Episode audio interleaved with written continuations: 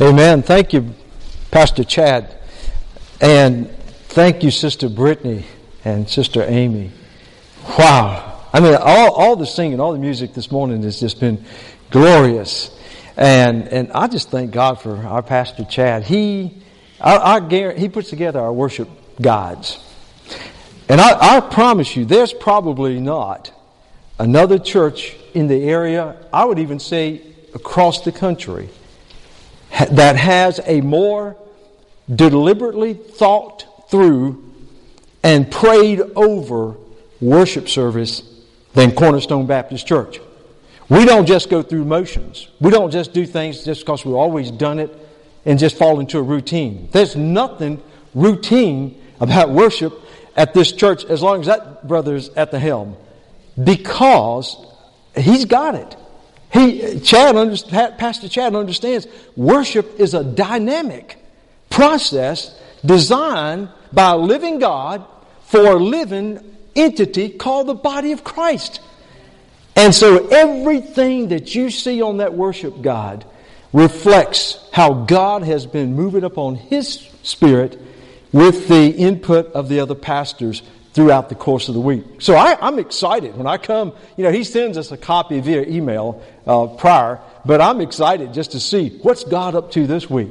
Oh, I'm preaching. Okay, uh, no, no, it's better than that. I, I, know we have it planned a little better than that. But uh, but but back to the song, uh, Brittany and, and Amy.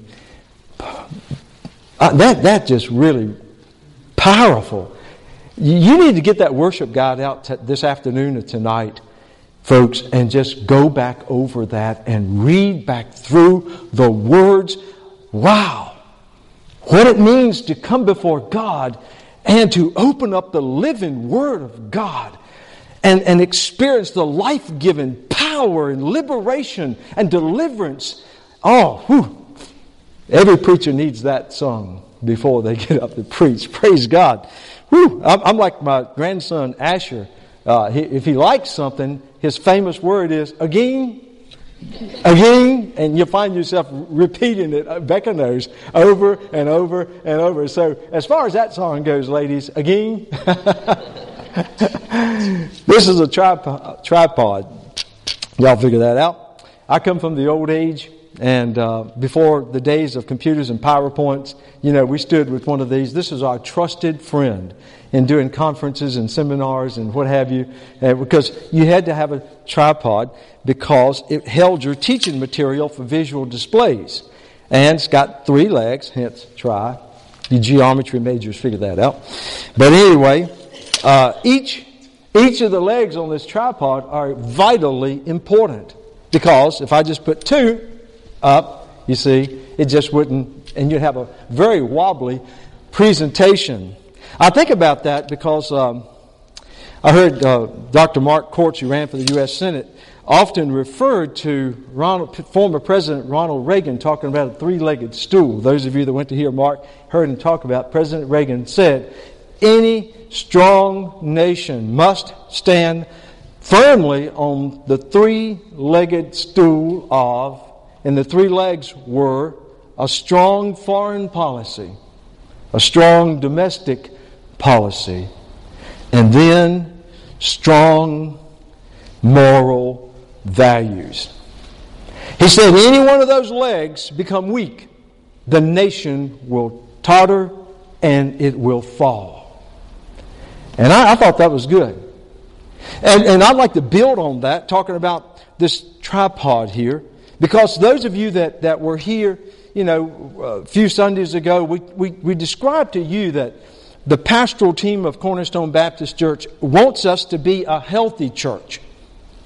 We really feel God leading us to lead you to be a healthy and a dynamic church. And that depends upon engaging the church in three very vital, vital activities. And I put them up here just to remind those of you that, like myself, your memory may slip. And those three activities, you've already participated in one. And I, I apologize, those of you that are back over there. I'll just do it like that, pan the audience. Kind of like Vanna. Okay? Discipleship. Learning from the Word of God how to be a disciple of Jesus Christ and how to imitate Him and be mature as a follower of Christ. Every church has to have strong discipleship. But then worship. That's what we're doing now. We're gathering together to come before the Lord to worship the Lord in truth and in spirit around the Word of God. So a strong church has to have discipleship, engaging the members in worship, but then service. We talked about the importance of every church providing opportunities for its members after they are being discipled, engaging in worship to demonstrate to God their love for the Lord, their commitment to God through actively giving back to God. And so we develop Sunday Night Serve. It's an opportunity for you to come back on Sunday night if you're physically able to, to serve the Lord. We have a wide variety of opportunities. We have our team kid for those of you that like working with team with kids. We're teaching them the Bible. We're engaging them in relationships and and, and, worship and singing and, and games and food and, and, and we're reaching kids in the community. We're bringing children from up at the plantation apartment. So so that's uh, and then we have opportunities for people to roll up their sleeves and, and to demonstrate their love for God through cleaning the church facilities and sprucing up things. To, for you know, this, these facilities are dedicated to God. Why wouldn't we want to take care of them? Why, why wouldn't we want to show our love for God through service? And we'll provide other opportunities. You just come. We'll show you ways to serve. Not only in the church, but we'll also take you outside of the church to serve the Lord. Yesterday, I had the privilege of accompanying Sister Wendy Godowitz and Sister Diane Vaughn to go down to the Baptist Children's Home. And my goodness, what a crowd. 500 Baptists from across the state rolling up their sleeves, doing anything from trimming shrubs, cutting down limbs, hauling off trash, mopping floors, uh, fixing food. Oh, just like a beehive down there. And what a wonderful fellowship it was. But you know what? It was an excellent opportunity to just serve God, to show Him how much we love Him. Another way we want to provide you an opportunity to serve the Lord and show Him how much you love Him and how dedicated you are to Him is through evangelism. Evangelism. And, and, and that's important because every one of us are called to be a disciple and to be a disciple maker. That's the Great Commission. Jesus says, Go therefore and make disciples of all the nations. You can't, you can't make disciples if you're not engaging in reaching people. And so this morning I'm going to share with you a message that God has taken out of Acts chapter 8, and it's going to highlight what we identified. If you were here in, in April at the evangelism seminar, we came up with a, a very simple philosophy of evangelism that, that I believe each one of these are very crucial legs. You take one away, and evangelism falls apart. As, as God's people, you got to go. you, you can't evangelize sitting at home with the remote control in your hand or stuffing Twinkies in your mouth watching Oprah or whatever. God bless you if you do. You need to come to the altar. But anyway, um, not about the Twinkies, about Oprah. But anyway, the, go. And, and then know relationships, knowing people. And I'll talk more about that. And then once you develop that relationship, show. Show them the truth. Show them the message of the gospel. So, go, know, and show. Let me hear you say that over again. One, go. Two, know. Three, show. Well, shucks, y'all got it. I guess we could go home. I thought I'd get an amen there. I was afraid. Turning your Bibles to Acts chapter 8 because I want to walk you back into a part of God's Word that I. Hey, listen, there's nothing, there's nothing ho hum or boring about the church, folks. Not when, not when the church is the church. Now, when the church becomes just another institution of man and falls into a routine of just trying to engage people in pleasure and comfort and tickling their ears and whatever, yeah, after a while, so much, you know, you, it's like I said about Twinkies. You know, the first one could be delicious, second one, scrumptious, the third one, yeah, it's good. By the time you get to the 25th one, you know, you probably say, yuck. You know, if it has no real appetite, satisfying uh, of the appetite, you, you're not engaged in it. Well, as we look at chapter 8, you may recall last week we opened up chapter 8 with, with the dramatic stoning horrible stoning of one of the young, bright, up, up, up and coming stars of the church. A young man who was powerfully, dynamically empowered by the Spirit of God. His name was Stephen. And, and, and, and because he so boldly preached the Word of God, regardless of the threats that were being made against him, he died. He was killed. He was, it was like a mob dragged him outside of the city of Jerusalem. They stoned him. Stephen became the first martyr of the early church. But you know, that didn't end the story. Aren't you glad? In fact, God used Stephen's stoning, God used the emergence of persecution to do to the church what the church should have been doing all along. Because Jesus told him in Acts chapter 1, verse 8, He says, When you receive the Holy Spirit, you will receive power, and then you will be my witnesses in all of Jerusalem and Judea and Samaria and even to the remotest parts of the earth. The church should have been going. But just like Baptists today, we get settled in, hunkered down, things are good, comfortable, therefore we just, why do we need to go out there? We're having a good time here. But you see, God has a way of moving His church. He used even something as horrific as the stoning of one of His faithful servants, Stephen, to disperse the church because at the same time Satan was working. Folks, Satan doesn't take vacations. You may take a vacation this summer, and I hope you do. I hope you get away and relax and get away from the grind of work and all the pressures. But you know, Satan doesn't take vacations.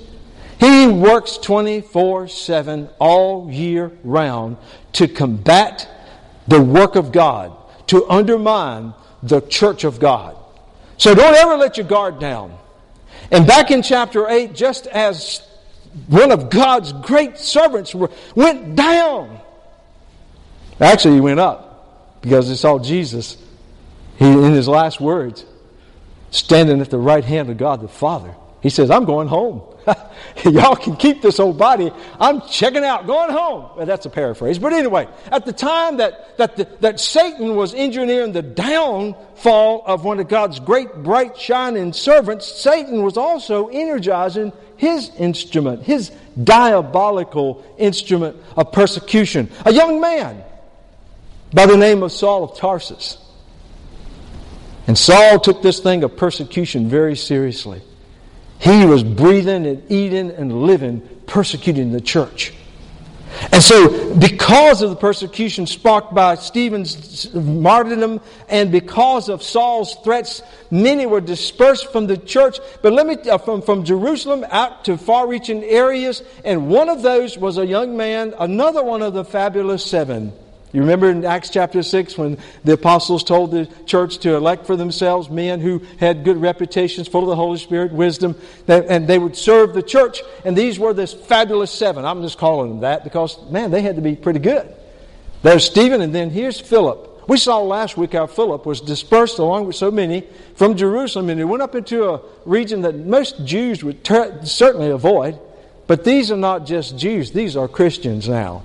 And he goes up into the area of Samaria, and there he's preaching the bold word of God, the gospel of Jesus Christ. And multitudes of people are being won into the kingdom of God. It's exciting. There is a literal spiritual awakening breaking forth in Samaria like nobody has ever seen. Peter and John had to go up to verify and authenticate it. Well, you would think that at that time, that God would let Philip just kind of settle down Build him a big house there on the front, on the lakefront, you know, and have himself a, a, ministry and get some secretaries, administrative assistants, and all, and sit back and just run this evangelism ministry that's just going like like wildfire in Samaria and settle down. I mean, it's a good thing, right? When it's a good thing, you don't mess with it, right? God doesn't do things the way we do. He had other plans for Philip, as we'll see as we pick up here in chapter 8, verse 26, because you see, God is still giving marching orders to this young man. And what we see, first of all, as we look at chapter 8, verse 26 through 28, is the Lord's renewed call to go. Because this is what God's plan involved. Look with me there in chapter 8, verse 26, as we continue the story. Now, an angel of the Lord, this is just a, a spokesman, a messenger of God, spoke to Philip you may, may remember in Matthew chapter 1 when Joseph was contemplating divorce and Mary. An angel spoke to him. God sent an angel to him in a dream and said, Give him this message. Don't divorce her. This child is the Son of God, Savior of the world. And Joseph woke up. Said, Mary, I'm not going to divorce you. Well, anyway, angels speak to people in their dreams. I'm not telling you that every time you dream, and it's weird that an angel said that, okay? It could be that enchilada that you had the night before, or a nightmare, or something like that. But anyway, an angel of the Lord spoke to Philip, saying, Arise and go toward the south along the road that goes down from Jerusalem to Gaza. This is desert. So he arose and went. And behold, a man of Ethiopia, a eunuch, of great authority under Candace, the queen of Ethiopians, who had charge of all her treasuries. In other words, he's the minister of finance. And had come to Jerusalem to worship, and was returning. And sitting in his chariot, he was reading Isaiah the prophet. Let's stop there for a second. Because I want to remind you, God's got a plan, folks. God has an eternal mission. It started all the way back in Genesis. God wanted to reach out to the world particularly to humanity, and to love man. And in turn, he wanted man to love him. And he wanted to be in fellowship with man. Things fell apart, as you well know, in the book of Genesis and the fall of man, and then Noah, and on and on.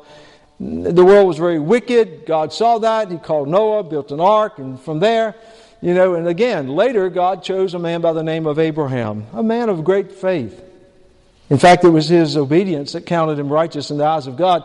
But I want you to understand something. God told Abraham, I got a plan. I've got a mission. And, and guess what, Abraham? Childless at 80 years old. You're going to have a multitude of children. A multitude. I can just see Abraham. Multitude, what do you mean, God? He said, Look up in the sky. See the stars? Yeah, include the Milky Way. How many you see? I can't count them. Great. That's how many descendants you'll have. God said to Abraham in Genesis chapter 12, verses 2 and 3, He says, I'm going to make a great nation of you. I'm going to make you great. I'll make your name great. I'll bless those who bless you. I'll curse those who curse you. And through you, this is important, through you, all the families of the earth. Did He say just the Jews? No. Did He say just the Pawnee Indians? no. All the, all the families. God says, I've got a plan. A plan that involves every nation, every people group. And so there was the original laying out of the plan. And of course, you know, Israel was in God's plan and certainly was to be the, his instrument to reach out to the nation as descendants of Abraham. They didn't do too well. They faltered in their part. And so God is beginning to look forward beyond even Israel. In Isaiah chapter 42, in verse 6, God says, I, the Lord, have called you in righteousness and will hold you, your hand. I will keep you and give you as a covenant to the peoples, as a light to the Gentiles, to open blind eyes, to bring out prisoners from the prison, those who sit in darkness from prison, from the prison house. God initially was saying this to Israel. This is what Israel was supposed to do. Bring the light of the gospel or the light of the word of God to bring truth and to bring people to God, to free them from spiritual bondage and deliver them to be what God intended people to be in the very beginning. Because they faltered, so now this is a prophetic message speaking of the Messiah, Christ. But, but don't forget, every, every track of the way, God is saying, This is my plan for the nations. Folks, don't, don't lose sight of the global aspect of church. What we do right here at 4507 Thomasville Road is vitally important, no doubt about it. But don't forget, we are just one small part of a great big army called the army of God, the people of God, the body of Christ, the church, and it's touching the nations of the world. That's why Jesus said, you know, you will go and be my witnesses, you know, in both Jerusalem and Judea and Samaria, and so far that's where they are. Because Philip's got them to Samaria. He's witnessing to Samaritans. They're coming to Christ. But Jesus says, and even to the remotest parts of the earth. Which means everywhere on the face of the earth. That's significant because in ancient Greek and Roman culture and times, Ethiopia, a, a very civilized kingdom around the turn of the BC AD times, uh, just to the south of Egypt. Its, its residents were black, but they were civilized. They, they held the, the respect of the Romans even though they didn't mingle with them because they considered Ethiopia to be the remotest part of the earth.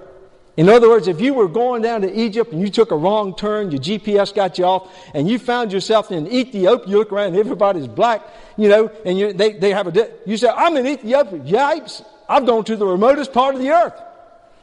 It'd be like showing up in the town, city, uh, town limits of Roxboro. If you get there, folks, you really need to call me because you can't get anywhere from there. Okay, so, but, but the idea, God is moving. Can I, uh, I was excited. I, I, I saw, let me show you. You say, well, that sounds great, but with technology and, and the emergence of evil and immorality, so much going against the church, uh, the, the plan's not going to work. We're, you know, we're being, uh, Satan is beating us down. There's so much against the church today. Surely this can't work. Oh, yes, it does. Can I, can I just show you in the book of Revelation, the vision that God gave to John in that great revelation? Can I show you where you are? You're there. It's like back to the future. I mean, we are right here in Revelation 7 where John is recounting what he sees around the celestial throne of God in verse 9. After these things I looked, and behold, a great multitude which no one could number of all, listen now, listen, of all nations, tribes, peoples, tongues, standing before the throne and before the Lamb, clothed in white robes with palm branches in their hands, and crying out with a loud voice, that's you and me, saying, Salvation belongs to our God who sits on the throne and to the Lamb. Folks, there it is. The plan is absolutely fulfilled. God does not set out to do something and then falter on it or stop short. It, Paul said in Philippians 1 6, he's like, I'm confident of this very thing, that he who began a good work in you, he will complete it until the day of Christ Jesus. So when God initiated this wondrous mission of reaching all the people of the earth, they would be his people one day. Someone from every tribe. And that's where John described. Well, let me take you back because uh, Phil, I, I, want you to see. He, we see some things about Philip as we talk about being witnesses for the Lord and engaging in meaningful evangelism. We can learn a lot from old Philip here.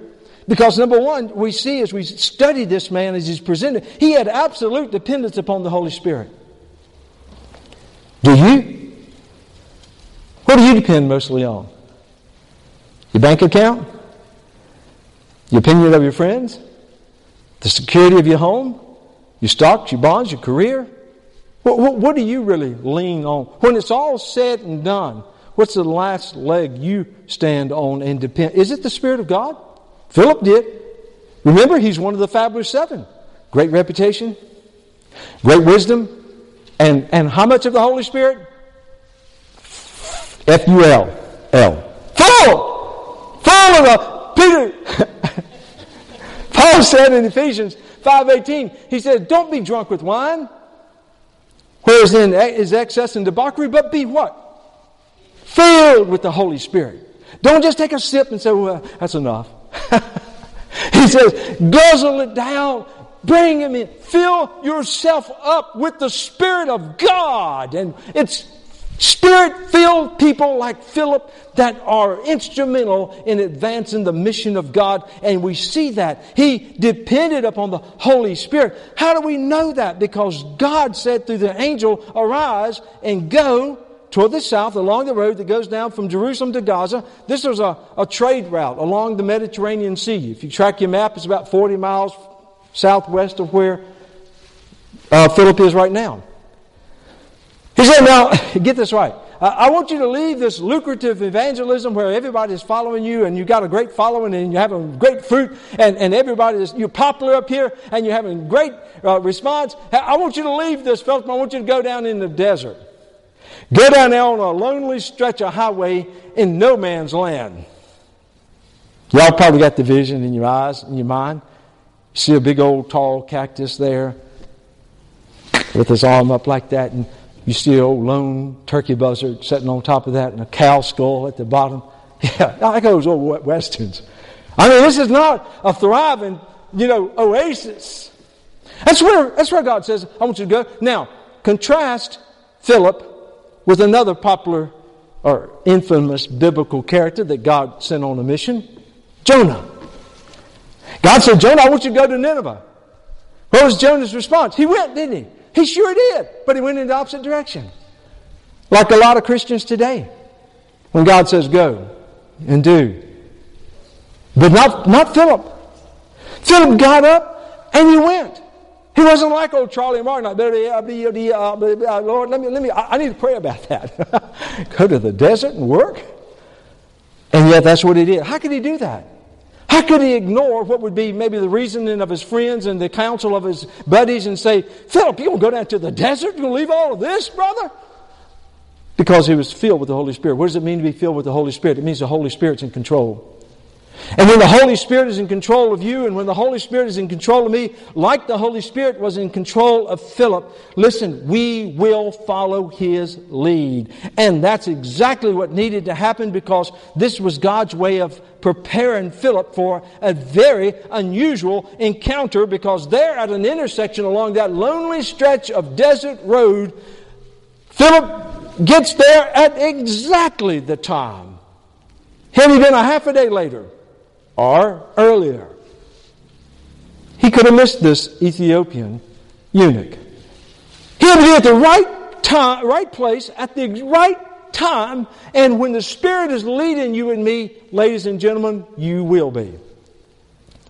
But when you try to take control of God's work according to your preference and your desires, guess what? You may miss an opportunity. You may miss the boat altogether. That's why it's important. Be filled with the Spirit of God as Philip was. And so there is the Ethiopian eunuch. That's, an interesting character because so many times we get focused on the eunuch thing and we forget about what other role he is.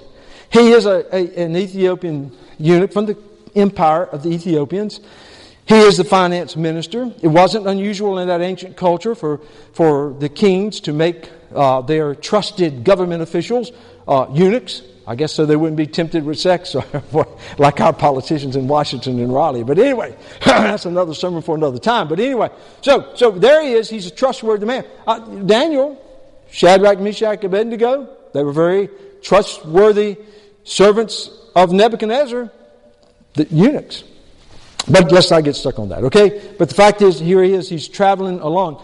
And he's a, he's a, a finance minister for Candace, the queen.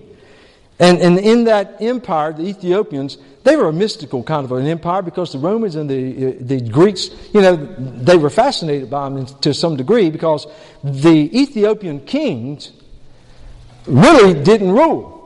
The, the kings in Ethiopia were regarded to be sun gods. So, so they were worshipped.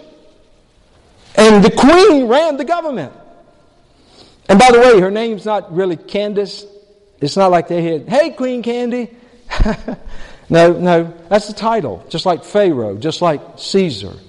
All the queens were Candace, and then Candace something else. Candace Jezebel, Candace, no, I'm just, but whatever. But that was a that was a so so this very strong queen sent her primary uh, minister of finance to Jerusalem. And so he's there. Now, God is not only preparing the place, but God is also preparing the, the heart of this Ethiopian eunuch. Because you see, he's, he's seeking. How do we know that? Because we see that he went all the way to Jerusalem. Why do you go to Jerusalem if you're a pagan from Ethiopia? Because you are a God seeker. You're seeking after God. And so what we see is this, this God seeking Ethiopian, and, and so God is demonstrating his absolute providence by putting Philip at the exact place, but also preparing the heart of this Ethiopian because what is he doing in verse 28? As he's returning along the route, he's reading the book of Isaiah.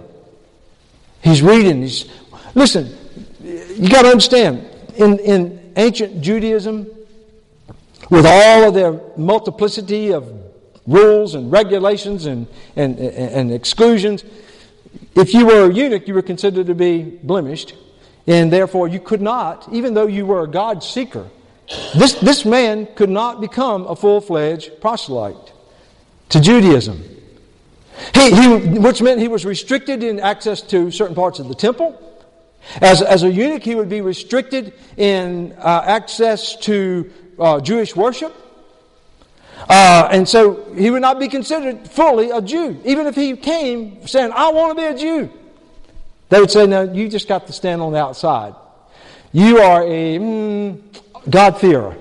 Remember Cornelius? Well, see, we'll introduce him later, chapter 10. But, but a God-fearer. But, but you're not really. Can you imagine the frustration? The, the emptiness of leaving Jerusalem, having traveled that great distance for the purpose of becoming one of the Jews and, and, and to be labeled like that. He was, he was traveling with a sense of frustration, probably emptiness, and, and where else could he turn? Judaism probably rejected him, so he turns to the Word. So God's preparing him. He's got him reading in Isaiah. And in the book of Isaiah, we find that you know Isaiah is talking about how important it is for people to seek him with all their heart. And that's what this Ethiopian eunuch is doing. He's seeking God through the Word of God. So Philip goes. He's accomplished the first part of evangelism. He goes where God says to go. He's exactly where he needs to be. He's encountering exactly the person that God wants him to encounter. So now we look and we see God's divine prompting for Philip to not only be there, to go, but now to know.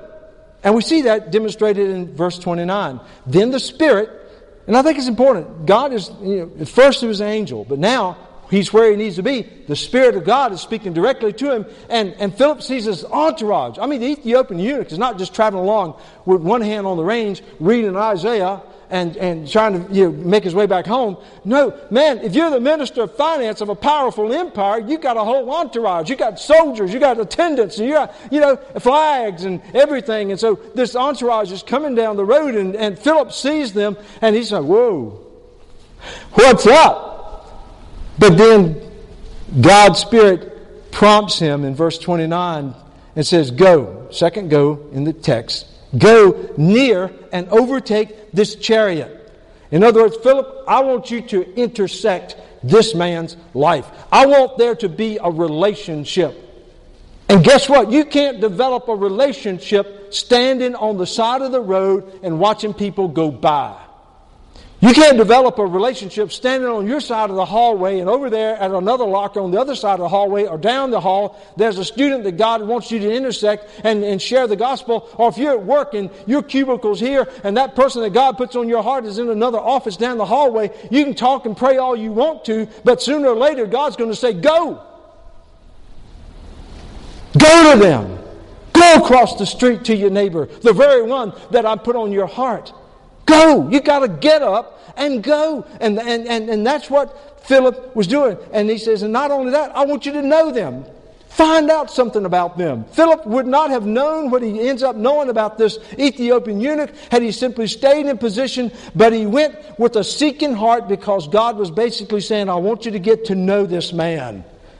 And in doing so, the Lord is prompting Philip to intersect this man's life. He gives Philip boldness to engage the man with the truth. And, and, we'll see that develop as we look at verse 29. Then the Spirit said to Philip, Go near and overtake this chariot. That doesn't mean go conquer it, knock the wheels off of it and take it for yourself. Just go get close by to the chariot. That'd be a little bit difficult today if somebody whizzed by you on a Corvette. God says, go catch up with them. But the chariot moves along pretty slow. And so Philip takes off running. And, and, and so Philip ran to him and heard him reading the, the prophet Isaiah and said, Do you understand what you're reading? You see, you, you can't develop a relationship unless you are willing to find out things about people and, and ask questions. And so Philip hears him reading, Philip being scholarly in the Word of God recognizes, hey, that's Isaiah. I, I, know those words. I've heard those words. So he asked him, you know, do you know what you, do you understand what you're reading? And look at the response of the Ethiopian eunuch. Talk about being prepared by God. How can I unless someone guides me? And he asked Philip to come up and sit with him. The place in the scripture which he read was this. He was like a, he, he was led as a sheep to the slaughter, and like a lamb silent before its shearers. So he opened not his mouth. In his humiliation, his justice was taken away. And who will declare his generation? For his life is taken from the earth. And the eunuch then, here's another question. Philip asked a question, eunuch asked a question. He says, who, who is Isaiah talking about here? Is he talking about himself? Or who is he talking about? He's talking about some other man? What God is doing is He's setting the stage for Philip to begin to develop a relationship in knowing this man. And Philip is engaging in developing this relationship. If God, if God puts someone in your life, and He will, then you've got to be ready. You've got, to, you've got to be sensitized to the working of God's Spirit so that when He puts somebody on your mind and impresses somebody upon them, then you've got to be familiar with the Word of God because what does it say? It says that Philip opened his mouth in verse 35. He opened his mouth beginning at this scripture. Philip knew the Word of God. It's important that you, as a Christian, you don't need to be a Bible scholar. You don't need to be able to quote from Genesis to Revelation, but no, be familiar with the Word of God. That's why Peter said in 1 Peter 3:15, he says, "Sanctify the Lord God in your heart, and always be ready to give a defense to those who ask for a reason for the hope that is in you." And if you're living the Christian life and you're standing firm on the Word of God and you dare to be different from this pagan world in which we live and you've not lived a compromised life before others, people will see the difference. Sooner or later, people are going to see that you don't go around with a gloom of hopelessness. You have hope. You don't go around critical and, and, and negative, but you go around positive and encouraging. People will notice that instead of being cold and indifferent, you have love and compassion in your heart. Sooner or later, somebody's going to ask the question. They're going to say, What makes you different? And Peter says, You be ready. You sanctify God in your heart so that you are ready. Now think about what Paul said in 2 Timothy chapter 2 verse 15. He says, "Be diligent to present yourself ready and, and approved unto God, a workman who need not be ashamed, rightly dividing the Word of God. Know the Word of God so that when God gives you an opportunity to, to begin to develop a relationship with someone, you are ready. Not only did God prepare Philip, and you don't see anything in the text where Philip got to stutter and uh, uh, well, I've heard some people say this. I've heard, some, I, have heard another opinion there. Uh, no. He said, hey, dude, I mean, bro, what have you called an Ethiopian right in? You know, Sir, I'll tell you what he's talking about. This suffering servant in Isaiah 53, he's Jesus Christ. He's the Son of God. He is the very Lamb of God who suffered for our sins and gave his life on a cross there in Jerusalem to pay the price for the redemption of your sin. And he preached Jesus to him. And God prepared the Ethiopian's heart. He awakens that spiritual desire within his soul. He's brought him all the way to Jerusalem. He's taken him to the book of Isaiah. And in Isaiah chapter 55, verses 6 and 7, it tells, Isaiah talks about how important it is to seek the Lord. And let me tell you something God is in the business of preparing hearts of people that He will bring into your pathway. When we engage in evangelism through relationships, let me tell you something. Here's the good news it doesn't ultimately depend on you or me, it depends upon the Spirit of God. There's not a person on the face of earth and in heaven who is saved apart from the work of Almighty God. Jesus made it clear in John 6 44. He says, Those who receive me, the Father has drawn them to me. So when God puts someone in your pathway that He wants you to be engaged in a relationship, to go to them, to know something about them, let me tell you something. God is going to do His part. And we must do our part. We must be willing to go.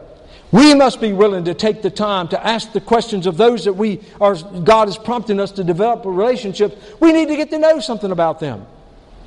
You don't have to go right up to them and say, hey, do you, do you know you're going to die and go to hell?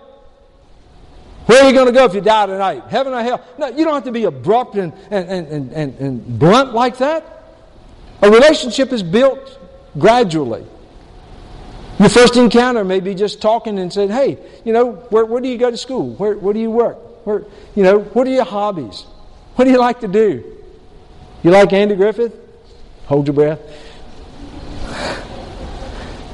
You ask them pertinent questions. You ask questions about their interests and the dislikes and things, and you begin to develop. You know, people can sense if you really care.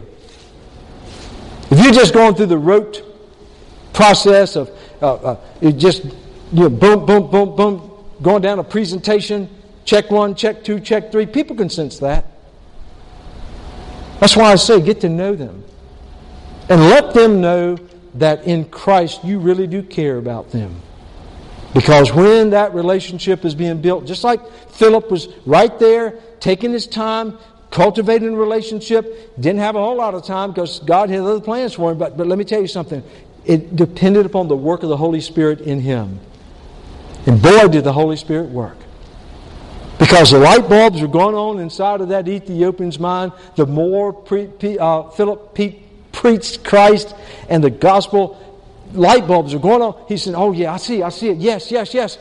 All the way to the point that when they finally got to the last watering hole, remember they're going through the desert and there weren't many, and there's the providence of God. Again. Not only did he put Philip at the right place at the right time, but on the way with the Ethiopian, he says, okay, this fellow, he's, he's received me by faith, got to get him baptized.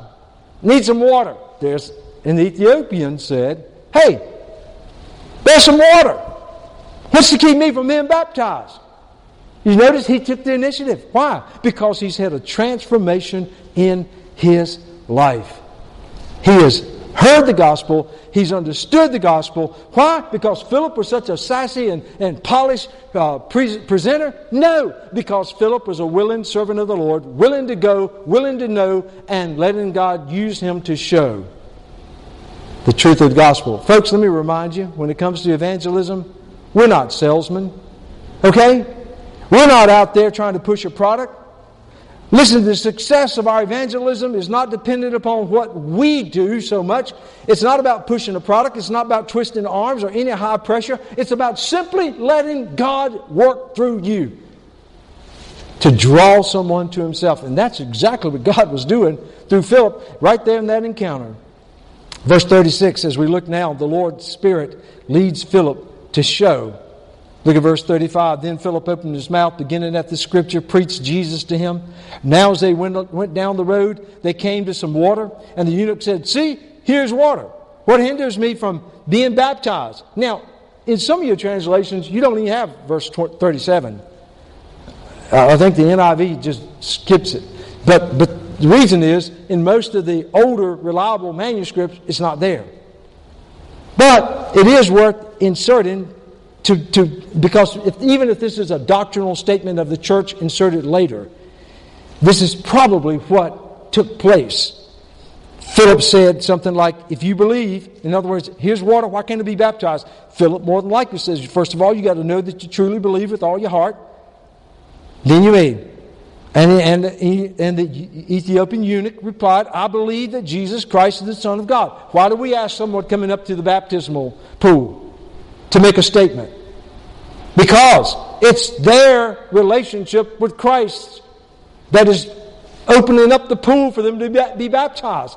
It's, it's their public profession of faith in Jesus Christ as their Lord and Savior that enables them to participate in the ordinance of baptism. That's why we ask, you don't have to get up and pre- preach a message. In fact, I prefer you not, because that water gets cold after a while. No, it didn't, Mark. It actually is very comfortable. But I get, you know, dishpan hands and withered legs and all that. But, but the fact is, people make a profession of faith, then they're baptized. This probably happened, though it may have not been accurate at, at that time. In other words, it didn't transpire as it was written in the scripture at that point. So, now we're back to verse 38. This is in everybody's Bible. So he commanded the chariot to stand still. And both Philip and the eunuch went down into the water, and he baptized him. And you'll notice that it says they went down into the water and, they, and, and, and he baptized him. The, the word used there is immersion. That's the biblical form of baptism. If you were sprinkled as a baby, God bless you. You just got an extra bath, okay? Uh, but, but listen, we understand. Jesus was baptized by immersion. John the Baptist baptized by immersion. You, you know, when Peter, I mean, when Philip and, and the Ethiopian eunuch went down into the water, they went down into the water. And when it says they came up out of the water, he raised them up out of the water because of the beautiful symbolism of what transpires in the pool. Talks about what transpires in our lives spiritually. You are, you are washed totally from head to toe. All of your sins are cleansed. Amen? Yes. You're lowered into the pool as one who died to their sins, but you're raised up out of the water as one who has been resurrected in Christ with new life. Amen? Sprinkling just doesn't get that. Now, don't go out there and anger your Methodist friends. It's not worth a, a battle, okay? And so now, you see, Philip is being faithful in showing this Ethiopian eunuch the way to Jesus Christ and, and having a meaningful relationship. We don't know what happened to the Ethiopian eunuch when he got back home. Some early church fathers say, well, he became evangelist.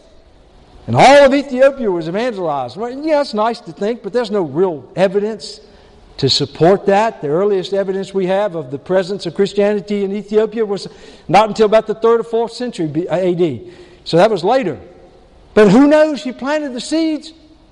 Who knows? He may have started a house church back there in Ethiopia that eventually grew and multiplied and became fruitful and spread the gospel throughout that empire. We don't know. But the fact is, the Bible says right there in verse 39 that when they came up out of the water, the Spirit of the Lord caught Philip away so that the eunuch saw him no more. In other words, these two men probably never saw each other again. But boy, you're talking about rejoicing in heaven. And they finally get to heaven. That Ethiopian's probably hugging on Philip said, Thank you, Philip. Thank you, thank you, thank you. Thank you for being there. Thank you, brother, for going. Thank you, brother, for knowing me. Thank you, brother, for showing me the way. Listen, I love that Ray Boltz song. Thank you for giving to the Lord. You may think that what you do in the life of the church is insignificant, but I promise you there's no such thing as this insignificant work for God. And you don't know the people that if you're faithful in following the lead of the Holy Spirit and you dare to go, and you dare to get to know them, and you dare to show them, listen, you don't know. Maybe they didn't accept Christ that moment that you shared. Maybe the relationship fell apart or they moved or whatever, and you, you're thinking, well, that was to no avail. I got a feeling if you're faithful to do your part, God will do His part, and you may find that there are people in heaven even right now waiting for you to hug your neck and, and, and say to you, thank you. Thank you. I'm here because God used you. You cared enough. It resulted in the Ethiopian's genuine conversion. And let me tell you something. When we share the gospel, it's not just some simple little pat on the shoulder kind of a decision. Bless your heart, raise your hand. sign this card. You know, get promise me you'll go to church somewhere. Folks, let me tell you what Christianity is. It, it's the same call when Jesus walked up to John, Peter, James, Andrew, and he says, Come, follow me. And when we are sharing the gospel of Jesus Christ, we are as much as sharing Christ. And with that, you make sure they understand that a commitment to Jesus Christ is a commitment to repent. I mean, turn away from, walk away from their sins. To leave that sinful life. And I pray God that we are rid of questionable conversions in this church. I pray, God, that every person that comes to be presented before this church will, will know that they have made that commitment. There is evidence that they have followed Christ and they know full well that Jesus is saying to them, if you're going to follow me, then you're going to deny yourself. You're going to take up your cross daily and you're going to follow me. Listen, being a Christian means a radical life change. It's severing the ties with sin and sinful friends, sinful relationships, sinful habits, and focusing your attention fully on God. Listen, as your pastor, I pray, God, that I will not be a part of cheap evangelism or superficial professions of faith anymore. For as long as God uses me in ministry, may I present to you any time that God brings somebody to Christ, someone who has made a genuine commitment to follow Jesus Christ. Nothing less. Nothing less. And that's what means to be engaged in meaningful, genuine evangelism. I read in the Biblical Recorder, which is the North Carolina Baptist newsletter paper, that our Southern Baptist Convention is concerned of a pattern of decline in baptisms in our Southern Baptist Convention over the past number of years. We've always been a baptizing force. We've always been a mighty evangelistic force that boasted in great numbers. Folks, many of those numbers went to hell. If I had, if I had my way of communicating to the leaders of our convention, and hopefully when Pastor Chad and Sister Wendy and I go to the convention next week, or week after next, maybe I'll get the opportunity. What I would love to say to our convention leaders is, yeah, I can understand where that might distract you, but let me tell you something. We don't need to be so concerned about numbers of baptisms as much as we are concerned about the numbers of people who are being truly converted. Even if it meant cutting the numbers down by the hundreds of thousands, let's get back to the core of people who truly are following Jesus Christ as their Lord and Savior and are not superficial, name only Christians who think they're going to heaven but are actually bound for hell. And the true church of this century and, and until Jesus comes will be the church that promotes genuine biblical evangelism and is satisfied with nothing less than genuine commitments to follow Jesus Christ as Lord and Savior. Think about it. Matthew 28, I'm closing. Verse 19. Jesus says, Go therefore and make converts. Uh-uh. No. He says, Go therefore and make disciples.